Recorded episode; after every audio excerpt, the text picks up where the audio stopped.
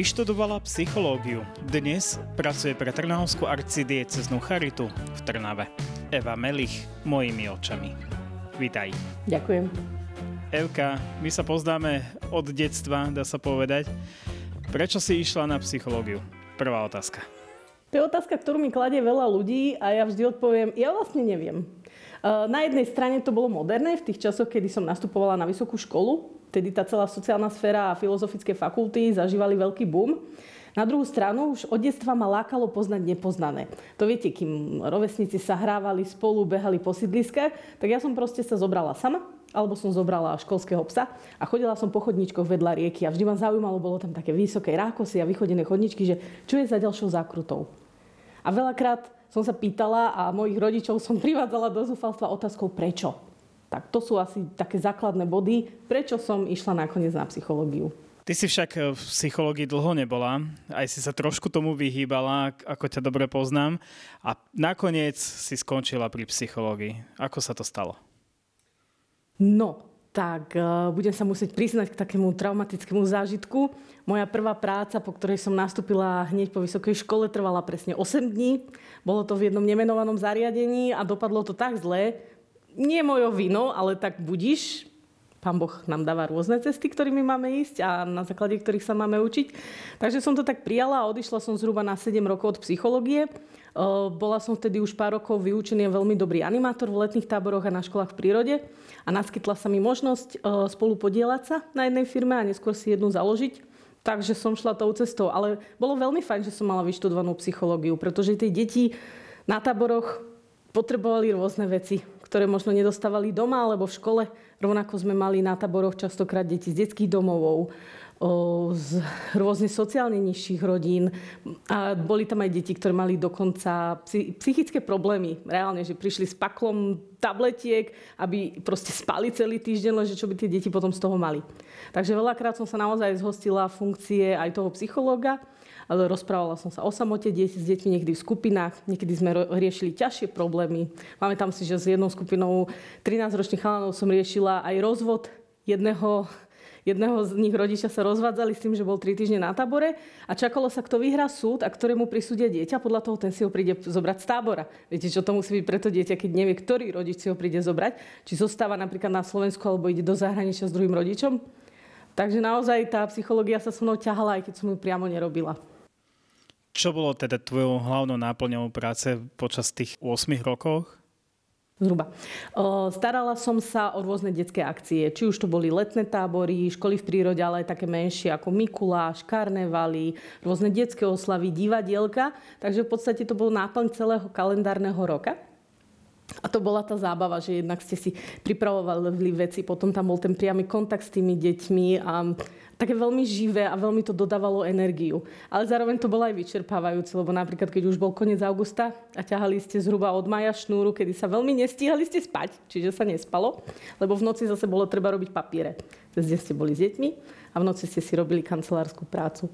Takže bolo to aj únavné, ale mám na to krásne spomienky, a keby som sa mala spätne vrátiť, tak by som to určite nevymenila.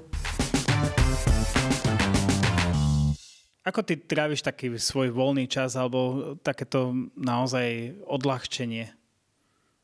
Uh, môj manžel vraví, že neviem kľudne oddychovať, čo je pravda. Mám rada aktívny oddych a veľmi rada robím niečo užitočné. Uh, užitočné v ponímaní asi mojom. Lebo keď skončím teda tú pracovnú líniu, že sa vrátim z práce alebo chodím na školenia a podobne, tak ten môj voľný čas je zadelený medzi teda manžela alebo rodinu, priateľov a venujem sa rôznym umeleckým veciam. Od písania scenárov, hrania, uh, cez amatérske dabovanie, um, niečo si kreslím a potom venujem sa aromaterapii už asi 7 rokom, čo mi tiež pomáha pri práci s ľuďmi, ale aj pri oddychovaní a vyrábam napríklad mydla, oleje. Čiže je toho veľmi veľa, čo robím, takže ten oddych je veľmi aktívny.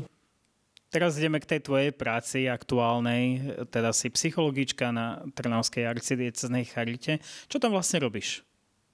Psychológa. Pracujem na jednom projekte, ktorý sa volá Dostupné bývanie. Je to taký nový projekt, taký pilotný eh, od ministerstva našho slovenského, je prevzatý zo severského modelu. Severským sa myslia štáty ako Norsko, Fínsko a podobne.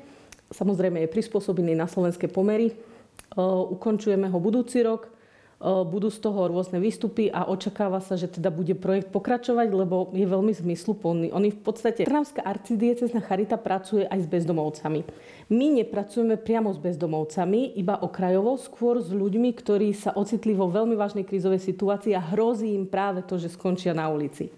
My si takých klientov vyberáme, aj keď máme obmedzené možnosti kvôli tomu, že je to pilotný projekt, nájdeme im bývanie, Sociálne pracovníčky sa o nich starajú, zistujú, či vedia chodiť na úrady, či sa vedia o seba postarať. Ja s nimi pracujem na tej psychologickej rovine. Potom máme kolegu, ktorý sa stará o tie ubytovacie zariadenia, teda o byty, o nehnuteľnosti. Máme kolegyňu, ktorá ich motivuje, ktorá ich učí praktické veci, tie, ktoré chýbajú. Lebo to môžu byť, máme tam deti z detských domov, ktorí sú už rodičia, majú svoje vlastné deti. Máme tam starších ľudí, ktorých jednoducho celá rodina opustila a nechala ich tak, dokonca až na ulici. Máme tam e, napríklad staré mamy, ktorí sa ujali vnúčat, pretože rodičia nie sú schopní, čiže ten mix príbehov je veľmi široký. Ako to vlastne funguje? E, ten klient príde za vami, vy ho ubytujete a má sa dobre, alebo ako to funguje? To by bol ideálny scenár. E, postup je taký, že buď nám ho odporúči nejaká inštitúcia, alebo si klient našiel informácie niekde na internete, od niekoho sa dozvedel z, z nejakej inej inštitúcie, my s ním absolvujeme vstupný rozhovor.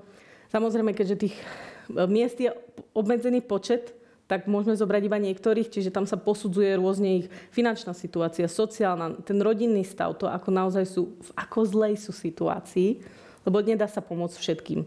Ale máme napríklad možnosť, že keď sa nejaký klient dostane do takej roviny, že mu je fajn a že odíde z projektu, môžeme ho nahradiť iným. Takže my sme si spravili tzv. databázu, kontakt s tými klientmi sa snažíme udržovať, Pravidelne sa im ozývame. Niektorí napríklad už sa sami dostanú z tej zlej situácie, niektorí v nej zostávajú, niektorí sa dostávajú už do tej horšej. Tak my v podstate tak si to pripisujeme si k ním nové informácie a vždy, keď sa nám uvoľní miesto, tak znova posudzujeme tých v podstate najhorších klientov, ktorí sú na tom najviac zle. Čo, Trnavská sa nakúpila byty a teraz ich takto ponúka, alebo ako to funguje? Nie, nie, nie. Tam e, Trnavská arcidiecezna charita ako príjimateľ by ani nemohla byť prenajímateľom tej nehnuteľnosti. Máme na to jedného kolegu, ktorý sa tomu priamo venuje a ten buď vyhľadáva inzeráty alebo osloví nejakého realitného maklára. Jednoducho je to niečo ako verejné obstarávanie, aj keď nie úplne, nemá tie podmienky, je zjednodušený ten proces, hlavne kvôli nám a kvôli tým ľuďom, pre ktorých to robíme. A ten kolega urobí kvázi ten výber eh, a na základe teda aj ceny, ktorú my máme k dispozícii, ktorú môžeme platiť, tak sa vyberie výherca a s ním sa potom uzatvára nájomná zmluva. Čiže ak má divák nejaký byt, dokáže vám ho teraz v tejto chvíli ponúknuť, alebo je nejaké presné nejaké pravidlo, že musí to byť ja neviem, dvojizbový, musí to mať nejaké kritéria splnené? Áno, máme povolené jedno- a dvojizbové byty. Dvojizbové máme v súčasnosti naplnené, takže jednoizbové. A musí to byť v rámci Trnavského samozprávneho kraja, čo je naša územná pôsobnosť, na ktorej platí tento projekt. Keď tam ubytujete toho klienta, si ho aj nejaký celý čas prevádzate však? Je tam veľmi intenzívna spolupráca. Častokrát sa stretávame na vstupnom pohovore s tým, že človek ucukne keď sa dozvie, ako veľmi sa bude s nami stretávať, že naozaj musí byť každý týždeň s každým pracovníkom. Je nás 5. To znamená, že vlastne každý týždeň s niekým, každý deň s niekým. Hej? A my si z toho robíme záznamy, musíme vykazovať, uh, ako nám tá práca postupuje, takže to nie je len tak, že vás ubytujeme o dva mesiace vám zavoláme, že ako sa máte. Nie, nie, nie. Je to veľmi, veľmi intenzívne. A mnoho tých ľudí, aj keď sa ocitlo v zlej situácii, nie sú ochotní natoľko sa vzdať súkromia. Skúsme možno tak konkrétne povedať, akí klienti tam sú. Máme tam napríklad mamičku s dvoma deťmi, ktorí si teda prešli rôznymi vecami, rôznymi zariadeniami. O, teraz nám bývajú už niekoľko mesiacov v byte. Vyzerá to veľmi fajn. O, jedna z našich dôležitých úloh je ubytovať, e, nielen teda ubytovať a postarať sa o neho, ale pomôcť mu nájsť prácu, čo sa v tomto prípade podarilo. Možno nejakých po troch pokusoch. A naozaj tá mamička si našla prácu, ktorá je spokojná o, deti mali nejaké problémy, čiže to sa začalo riešiť cez rôzne, rôzne inštitúcie. O, Častokrát sa stáva, že niektoré deti potrebujú trošku aj terapiu, lebo si prešli nejakými traumatickými udalosťami. V rámci toho spolupracujeme v Trnave aj s centrami, so špeciálnymi pedagógmi alebo aj s inými psychológmi, hlavne s psychoterapeutmi.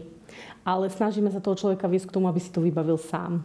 Ono je to ako rodičovstvo. My, mu, my to aj vieme za neho vybaviť, aj by sme mu to vedeli vybehať, vytelefonovať, ale nedá mu to toľko, keď mu povieme postup, on to vybavuje sám a my popri tom ho ako keby sprevádzame a keď urobí chybu, tak ho upozorníme a on ju sám napraví. Je to naozaj ako učiť dieťa krok po kroku niečo. To rodičia to vedia, keby ste všetko robili za dieťa, tak čo? Nič. Nič mu nedáte do života. Je to nejako časovo obmedzené, že môžu tam byť len istý čas, alebo je to dlhodobejšie?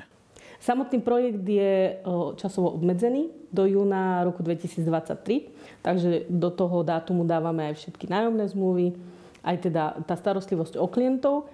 Čo bude potom dátume, to nevieme. Zrejme to závisí od výstupov, ktoré prídu na ministerstvo, od situácií. Veľa vecí v projekte sa rieši za pochodu, že nejaké drobnosti, praktické veci, ktoré vás nenapadnú, keď to píšete, ale ono to príde časom v tej praxi. Takže uvidíme na budúci rok, že čo s tým. Ale boli by sme radi, keby že to pokračuje, keby sa to vo väčšej miere robí.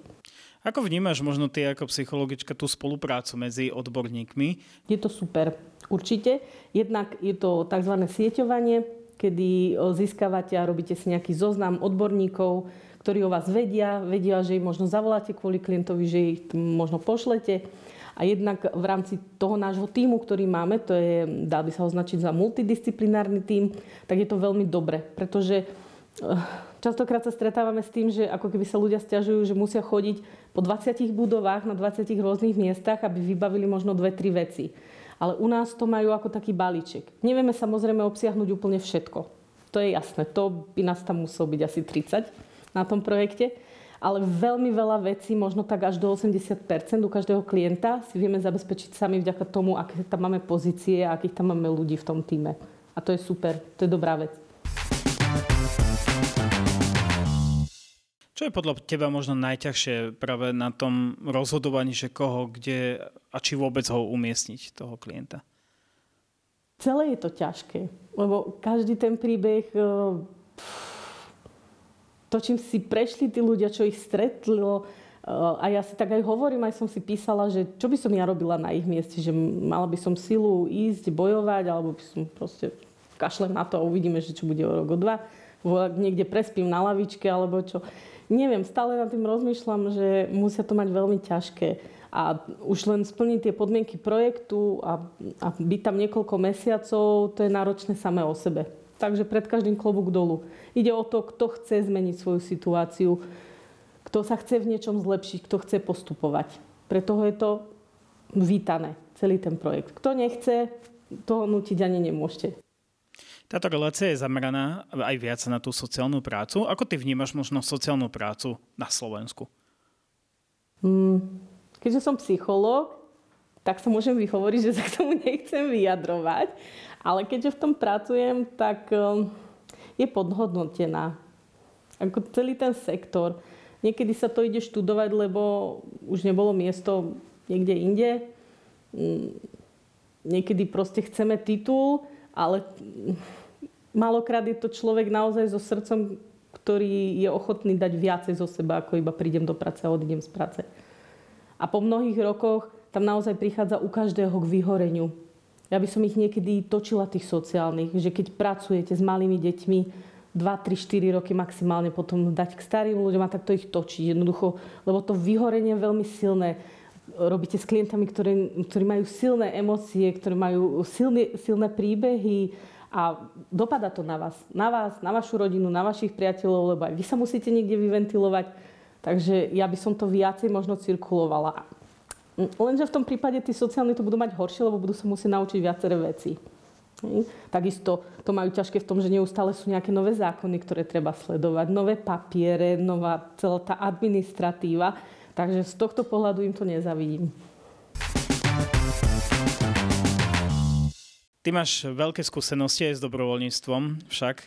Ako ty vnímaš dobrovoľníctvo na Slovensku? Sú ľudia ešte stále ochotní nejako pracovať zadarmo, ako sa hovorí? Sú. sú podľa toho, mm, častokrát to na základe svojej skúsenosti. Ak som ja prežil pred desiatimi rokmi nejakú ťažkú skúsenosť, e, samozrejme e, na základe emócií mi zostala nejaká spomienka a keď natrafím na človeka, ktorý presne rezonuje s tou mojou spomienkou a s tou emóciou, s tým, čo som prežil, tak sa viem na ňo naladiť a pomôcť mu. Alebo tak ľudovo povedané, viac mi to roztopí srdce a som ochotnejší a nachylnejší pomáhať.